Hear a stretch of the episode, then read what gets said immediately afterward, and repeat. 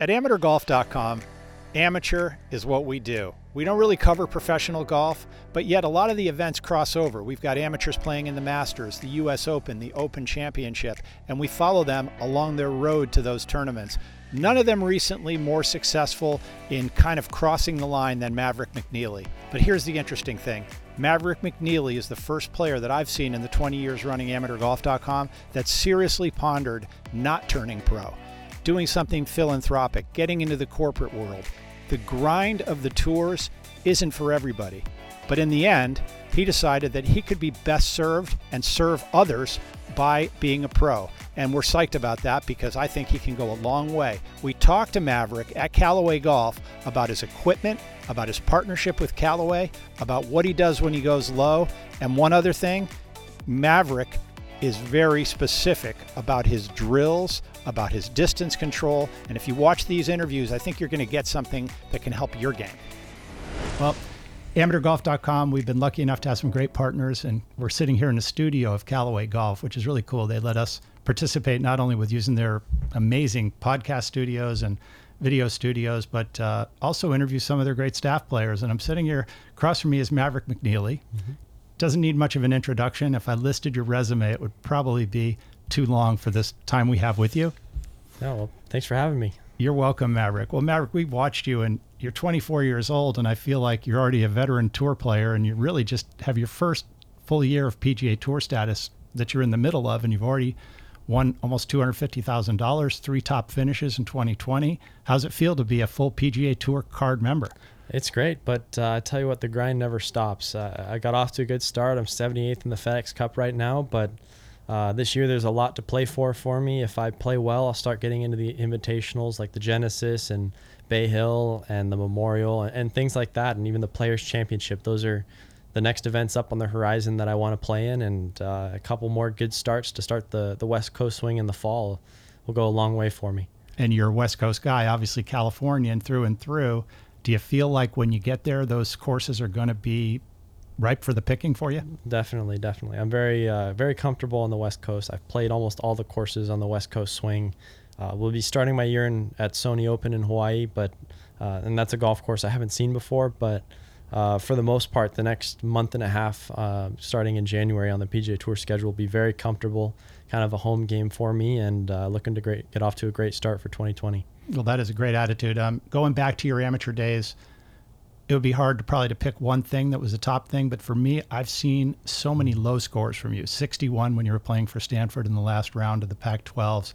At the NCGA Amateur, which was one of your mm-hmm. big early amateur wins, there was a period of time in that tournament when you were 43 under par, or maybe the whole tournament, yep. and I think you had more than 36 holes that you were bogey free.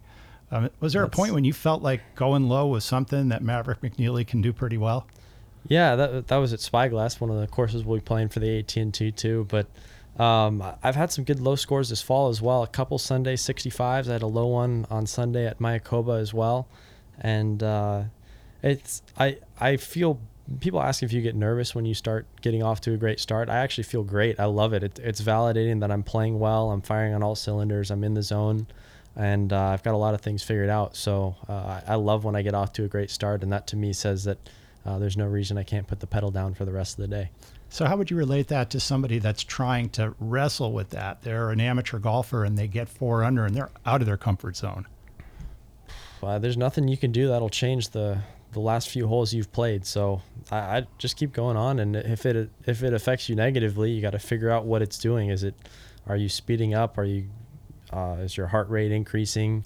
Are you playing too aggressively? Are you playing not aggressively enough? There's a lot of things that can change, but your score shouldn't really affect, you know, the the rest of your score. Okay, well, amateurgolf.com audience, listen to that one because this guy knows how to go low. Um, the team golf uh, that you played, it must be a highlight of your amateur career, playing on two Walker Cup teams, two Palmer Cup teams. Is there a memory there, uh, having lost one Walker Cup with the team in in England and then coming in and having a chance to go at him at LA Country Club. Um, how did that rank up there? It's so much more fun to win than it is to lose. People say, go have fun today. And I'll say that winning and playing well are more fun than losing. So every day I go out and I try and play well and I try and win. But um, at, it's, it's so much more fun to have teammates to share your wins with whether that's at Stanford or on a Walker Cup team. Uh, and to be honest, we had quite a bit of home course advantage at LACC. They set that place up for us just like they set up uh, Lytham for the uh, Walker Cup team in 2015, where the course it was completely different. The at Lytham the greens were slow and very flat. The the ground was extremely firm and uh, it was very windy. At LACC, the course was set up almost 7,600 yards. Uh, the greens were running 13s and super slopey and thick rough, and um, that played right into our, our advantage. It was an amazing team performance. I was lucky enough to be out there and you know, just the whole venue. People loved being at LA Country mm-hmm. Club. It's not really open to the public generally, so the crowd was huge. Um, that was probably one of the biggest amateur crowds you played in front of, I'm guessing. Mm-hmm. Yep. And uh, now you're out on a tour that you've graduated from, but I'm wondering what that Korn Ferry Tour is like compared to the PGA Tour. You've already had a chance to play in some PGA Tour events in front of big crowds.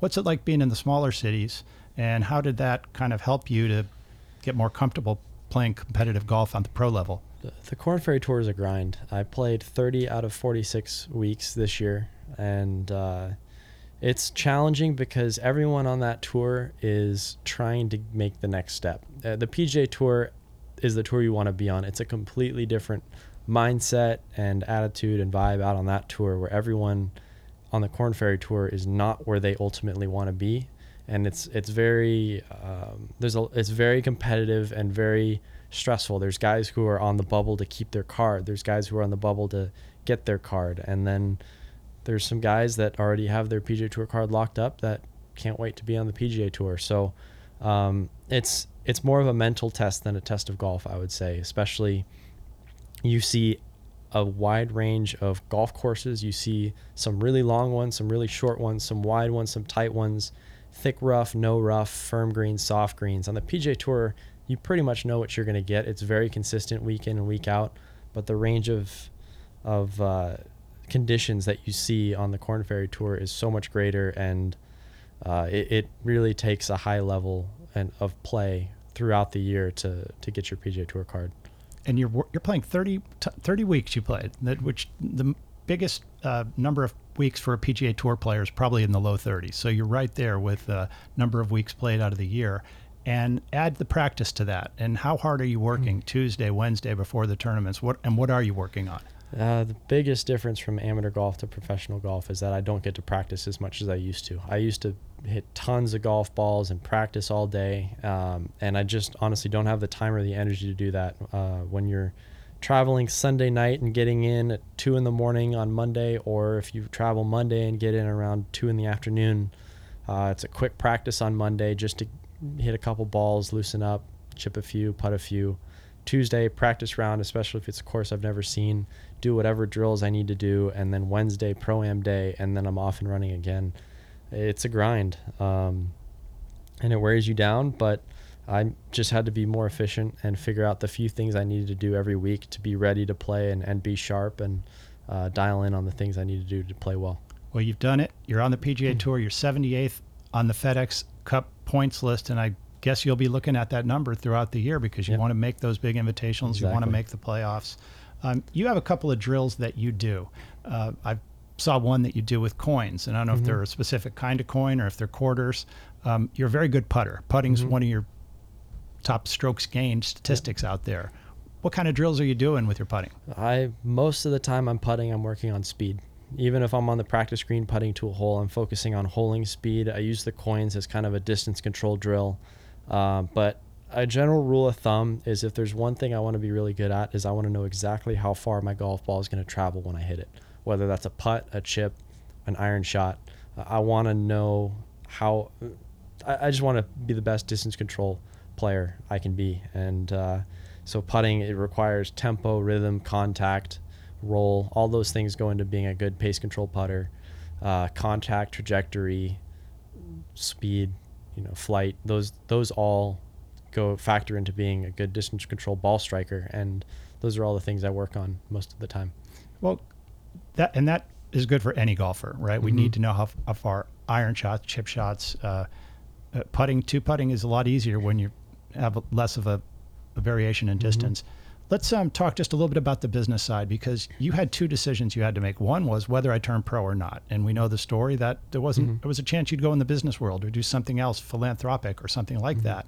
But you decided to turn pro, and I'm imagining when you chose Callaway or they Mm-hmm. chose you or, or you know Mutual, that was a big business decision for you. Mm-hmm. And how did you go about it? And how important was the equipment and the company Well, in that the- decision? one of the little known uh, facts about the PGA Tour is that the PGA Tour gives back more to charity annually than the NFL, MLB, NHL, and uh, NBA combined, which is pretty incredible. And it's a pretty cool organization to be a part of.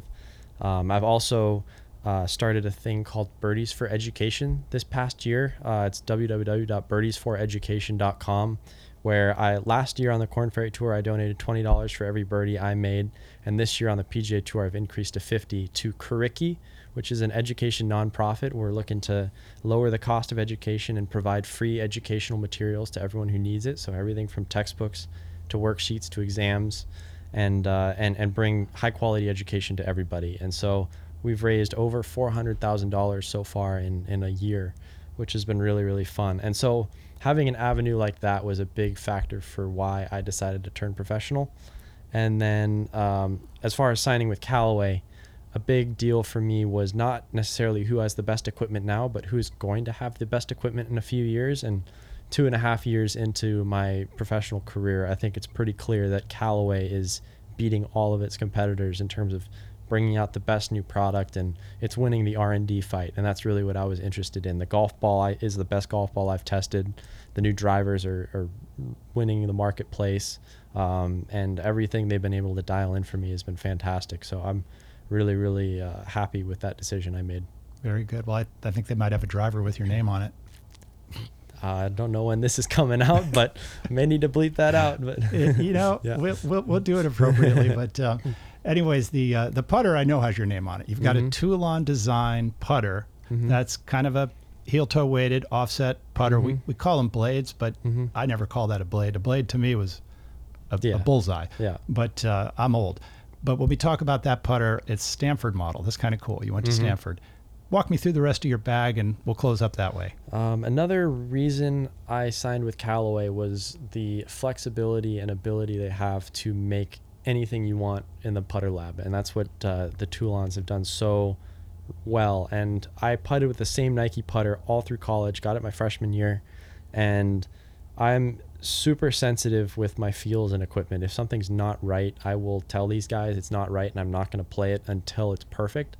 And um, I mean that that putter shot, uh, that putter, they exactly or almost exactly copied my Nike.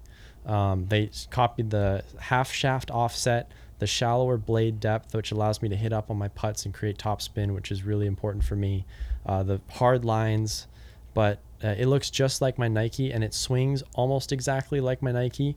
I had them tip the shaft three inches softer so that I could feel the toe releasing and the flex through because it felt like I told them. And so this is the, another great thing about Callaway is um, every time I have this funny little feel, like I would say that the putter feels like it's moving through molasses through the hitting area. I can't get the putter head to the ball fast enough. They said, "Oh, well, let's check the shaft tipping." They measured every single section of the shaft and says we need to tip this three inches softer. They put that shaft in, and all of a sudden it's swinging perfectly. Little uh, feels like that they are able to find an answer to and fix for me. And so I've been putting with that putter now since I since fall of 17, so about, about two years now. And um, it was about a year into putting with it that I brought both that and my Nike out. And to me, the Nike feels foreign now. So it took me about a year to build up the feel and the confidence to where the putter I'm using now is the putter that I want to putt with, and I don't want to touch anything else. And I, I'm not a tinkerer with my putter.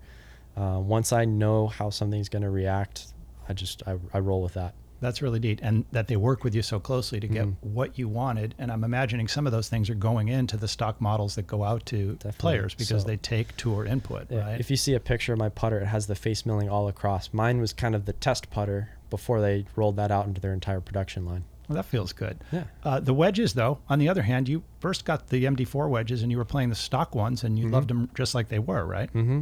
Yeah, and I'm actually using Mac Daddy forged wedges in my sand and gap wedge now because I like that straighter leading edge, and that's a theme with my irons too. A very sharp, straight leading edge. Um, I'm generally like a picker. I want the club to enter the ground very sharply, and I was just having a discussion with uh, the R&D team talking about the next phase of irons where I want a, a wider sole, less bounce, less offset, and a sharper leading edge so it gets into the turf but doesn't dig. Um, and that to me allows me to get the club in front of my hands and uh, and have a more square, solid strike. So, and just all sorts of things like that with you know wedges, irons, uh, that sharp leading edge and less bounce on the leading edge. Get that leading edge low and under the golf ball is what I like to see. Well, you found a company that you're comfortable with that listens to you that mm-hmm. you feel is putting the money into R and D. That's a good combination. I know they like you, and mm-hmm. we're um, just really happy when any golfer leaves the amateur world for the pro ranks, mm-hmm. then we mm-hmm. want you to get to the those next levels, mm-hmm. and we want to watch you on a Ryder Cup team or on a President's Cup team, and maybe you'll play for Tiger one day. Sounds great. We really appreciate Sign the time, Maverick. Yeah, thank you guys.